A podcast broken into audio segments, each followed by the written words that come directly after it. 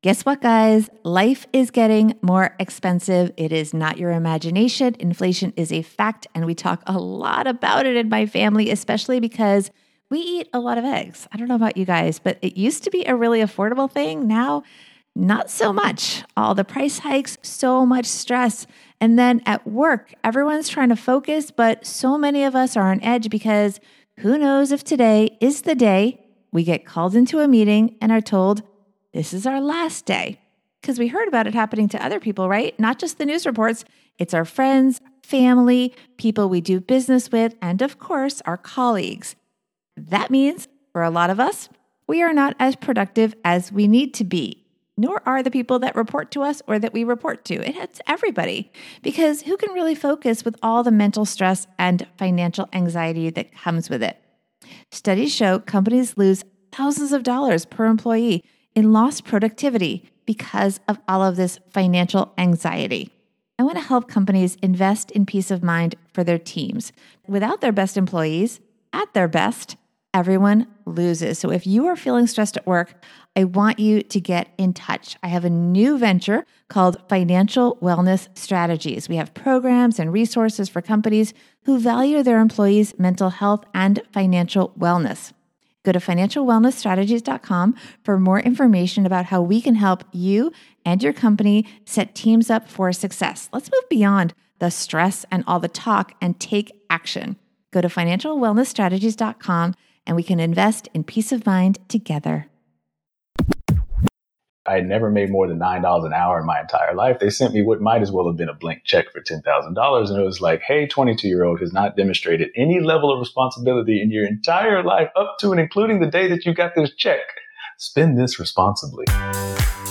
You're listening to Money Tips for Financial Grown-ups with me, certified financial planner Bobbi Rebell, author of Launching Financial Grown-ups because you know what?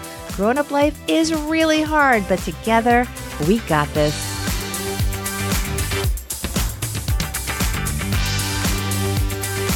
It is springtime, and I don't know about you guys, but as the seasons turn, sometimes I get that urge to splurge. It seems like Everywhere I go, there's something tempting me to spend a little bit, maybe try on that new outfit, maybe get a nice pick me up gift for a friend because it's for a friend so you can spend, right? It's not like you're you're spending on yourself. If it's for someone else, it's allowed, right?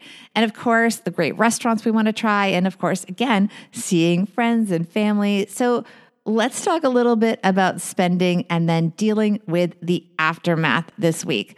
I learned so much from this week's guest, who you heard in the opening, Marcus Garrett. I'm excited to share his interview again.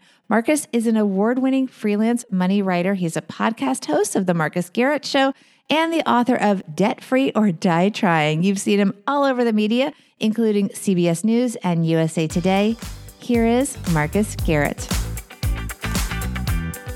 Hey, Marcus Garrett, you're a financial grown up. Welcome to the podcast. Thank you for having me.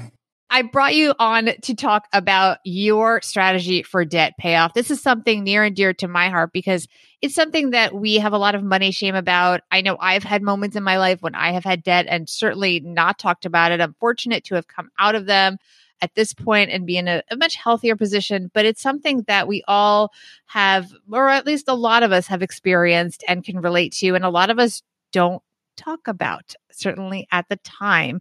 Tell us briefly about your experience because that's a lot of what's brought you to where you are these days. I got $26,000 in debt in 72 hours. Ouch. It all started with a yo-yo. I was 18 years old, walking through the campus like many millennial flashbacks. I should have hit hashtag trigger warning. And I went to the table where they had the credit cards and they had the swag to choose for. I chose a yo-yo. I signed up for a $9,000 credit card at the time. I didn't know it was $9,000 uh, as a Discover card, I remember correctly. Then I got three more credit cards, graduated school with $9,000 in debt, and then I got a consolidation loan, which was supposed to, you know, consolidate in all one low monthly payment, as we all know. I took that consolidation loan, bought a car, bought some rims, I bought a $3,000 TV.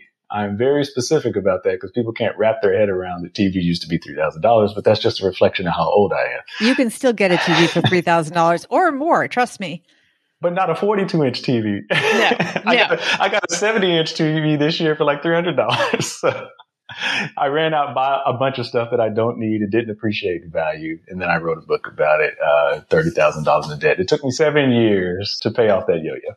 I just want to clarify. So you rang up nine thousand dollars in debt, and then when you got the consolidation loan, you were supposed to use that money to pay off the debt, but you did not. You then nah. used that to for more debt, just so that we follow correctly. You got yeah. more debt. Okay. So I so, used debt to buy more debt. So what was going on there? I mean, without getting too detailed, um, just because I have this book launching financial grown-ups coming out, you know, what happened in sort of your childhood or early adulthood that you had no idea this was happening? I'd say kind of reminds me of the mind of Mencia. It's just the mind of a 22 year old. Now that I'm on the wrong side of 30, I can barely wrap my head around that I, I did that. It almost seems like a dream that I, I watched on Netflix or something like that. It didn't actually happen to me. But I was really just ignorant of how money worked. It was really that simple. Uh, I, I really thought it was free money. I, I got a credit card. I, I, thought I was getting over all the banks. I'm like, can you believe how low this minimum payment is? These guys, they don't know what they're doing. They're just giving me money. And then when I got the consolidation loan, I truly believed that they would pay off the credit card for me and that I would just make this new monthly payment. And they sent a 22 year old. I had never made more than $9 an hour in my entire life. They sent me what might as well have been a blank check for $10,000. And it was like, Hey, 22 year old has not demonstrated any level of responsibility in your entire life up to and including the day that you got this check spend this responsibly. Mm-hmm. And I didn't. I mean, I, I don't know how 22 year olds are today. Uh, now, when I talk to kids, I feel they are more advanced, that they have more information available to them, but they're, they're still young minded. I was just young minded and I didn't have information available to me. But what I did have was a blank $10,000 check. Yeah. So and and were there any stakeholders, financial stakeholders in your life that were influencing you? Who was influencing you? I mean, were you getting information from parents or other adults in your life from the school or were your influencers just your peer group who maybe were getting the same thing?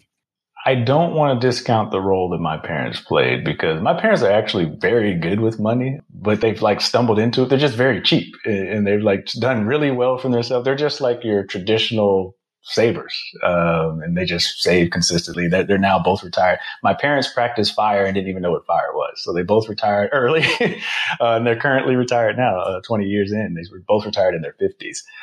But at the same time, which is weird, they were doing that as my parents, but not as my peers or my friends, which answers the other part of your question. Like we didn't really talk about money in the household. They helped me set up a savings account, which I'm very grateful and appreciative of.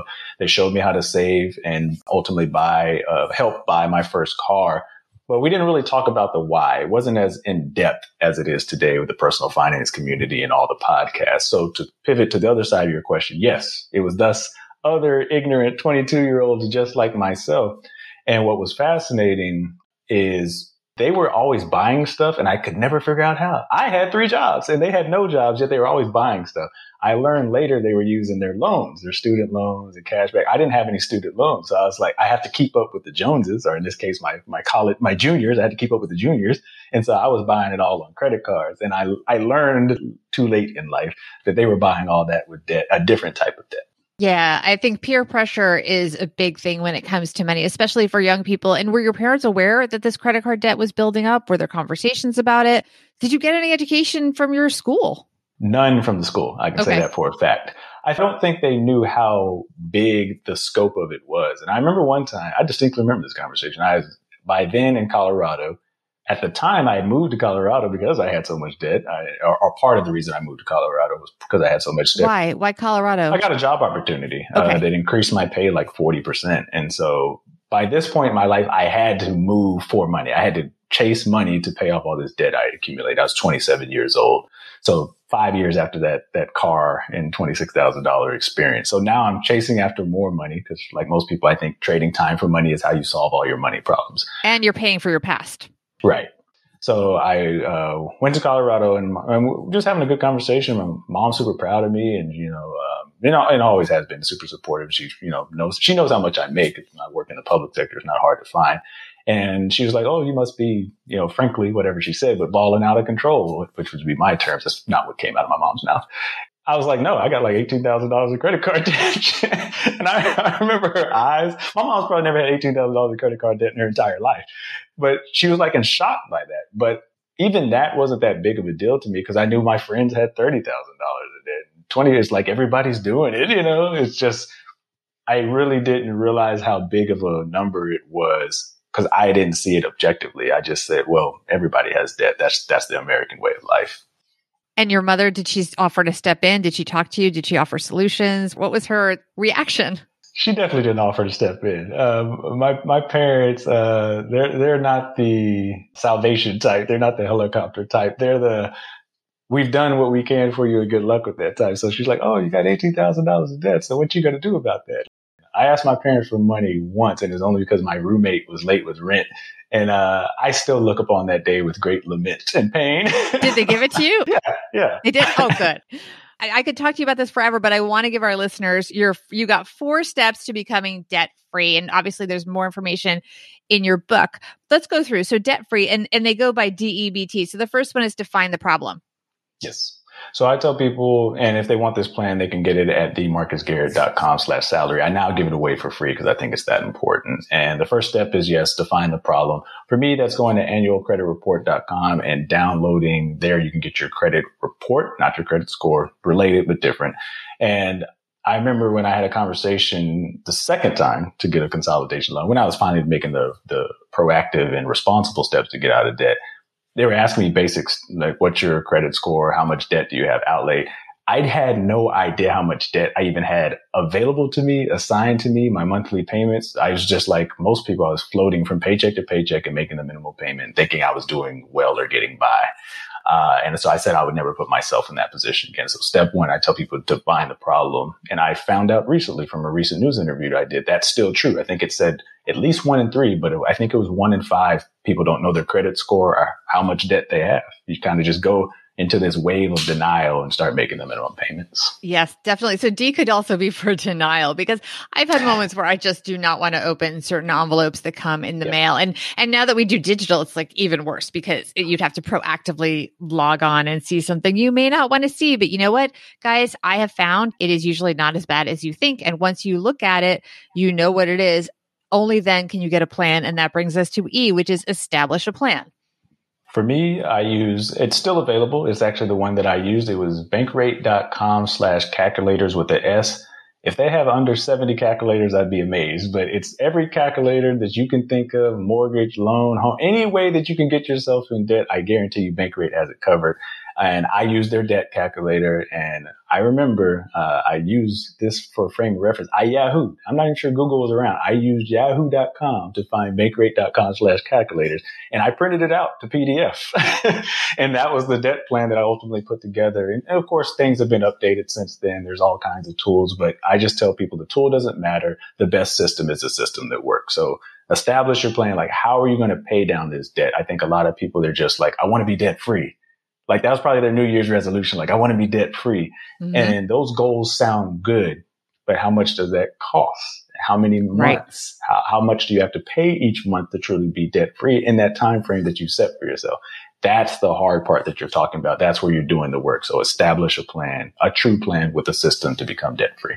Yeah, and I totally agree. People will get caught up in the avalanche or the snowball or whatever, all these different things. The truth is, whatever works for you. And I am also mm-hmm. a big fan of bankrate.com.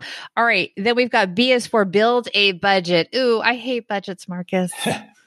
well, that's good because I I think the chapter is you actually don't need a budget. Eh, what I okay. say is you need a system. So the first budget is really to say once you've got that, you know how much debt you had, you define, you've established a plan, and now really what I'm saying is build a budget around that plan. Because sometimes a plan might say it's five hundred dollars a month if you don't have an extra or cannot find $500 a month, then you've set yourself up to fail. So you've set your plan incorrectly. So it forces you to go back and revisit the plan. And that's why I say budget is actually step number three, because it supports what you define. And if you have an actual plan that you can follow, it's like a diet. If your diet says cut 2000 calories, you're probably not going to do that because I think you need 2000 a day to survive. So it's, it forces you to, is this reasonable? Can I survive on this plan?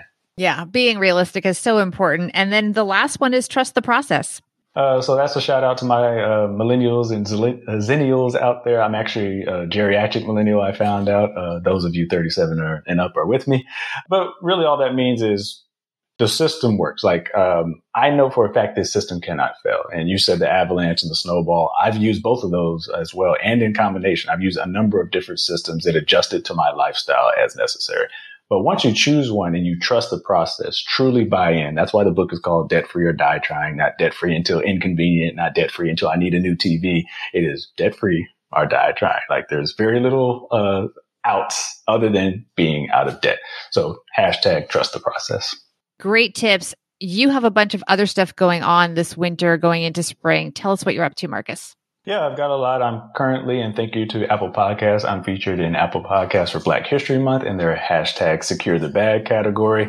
For the people who are interested in this plan, they can get it downloaded for free at themarcusgarrett.com slash salary. And then I have a newsletter of now about 5,000 individuals. I've scaled from 200 to 5,000 in the last 12 months. And every week I send out something informative about getting out of personal finance. My season three episode focus is from employee to entrepreneur. I just want to see people be great and, and, do well. And it's called the Marcus Garrett Show, but honestly, it's just opportunities for me to have cool conversations with people I would have loved to talk to anyway. And you'll be on an upcoming show actually in the spring, uh, in March, promoting your book. And then in April, I always do a book push, a big push for financial literacy month. Awesome. Well, thank you so much. And let's just give your socials and where else people can find out more about you. I'm universally branded under the Marcus Garrett. I'm most active now at youtube.com slash the Marcus Garrett. And then I've always been super active on Instagram. Again, it's the Marcus Garrett as well. Uh, I have about 10,000 coming close to 11,000 followers there. So I just once again share memes. You, that's the lighter side of me. So the cat makes cameo appearances. The cat gets more views than any, any video I ever put up. She has a video right now that's like, I would describe as viral. uh, so I do reels and memes at, uh, on Instagram.com com slash Marcus Garrett. Thank you so much. Thank you.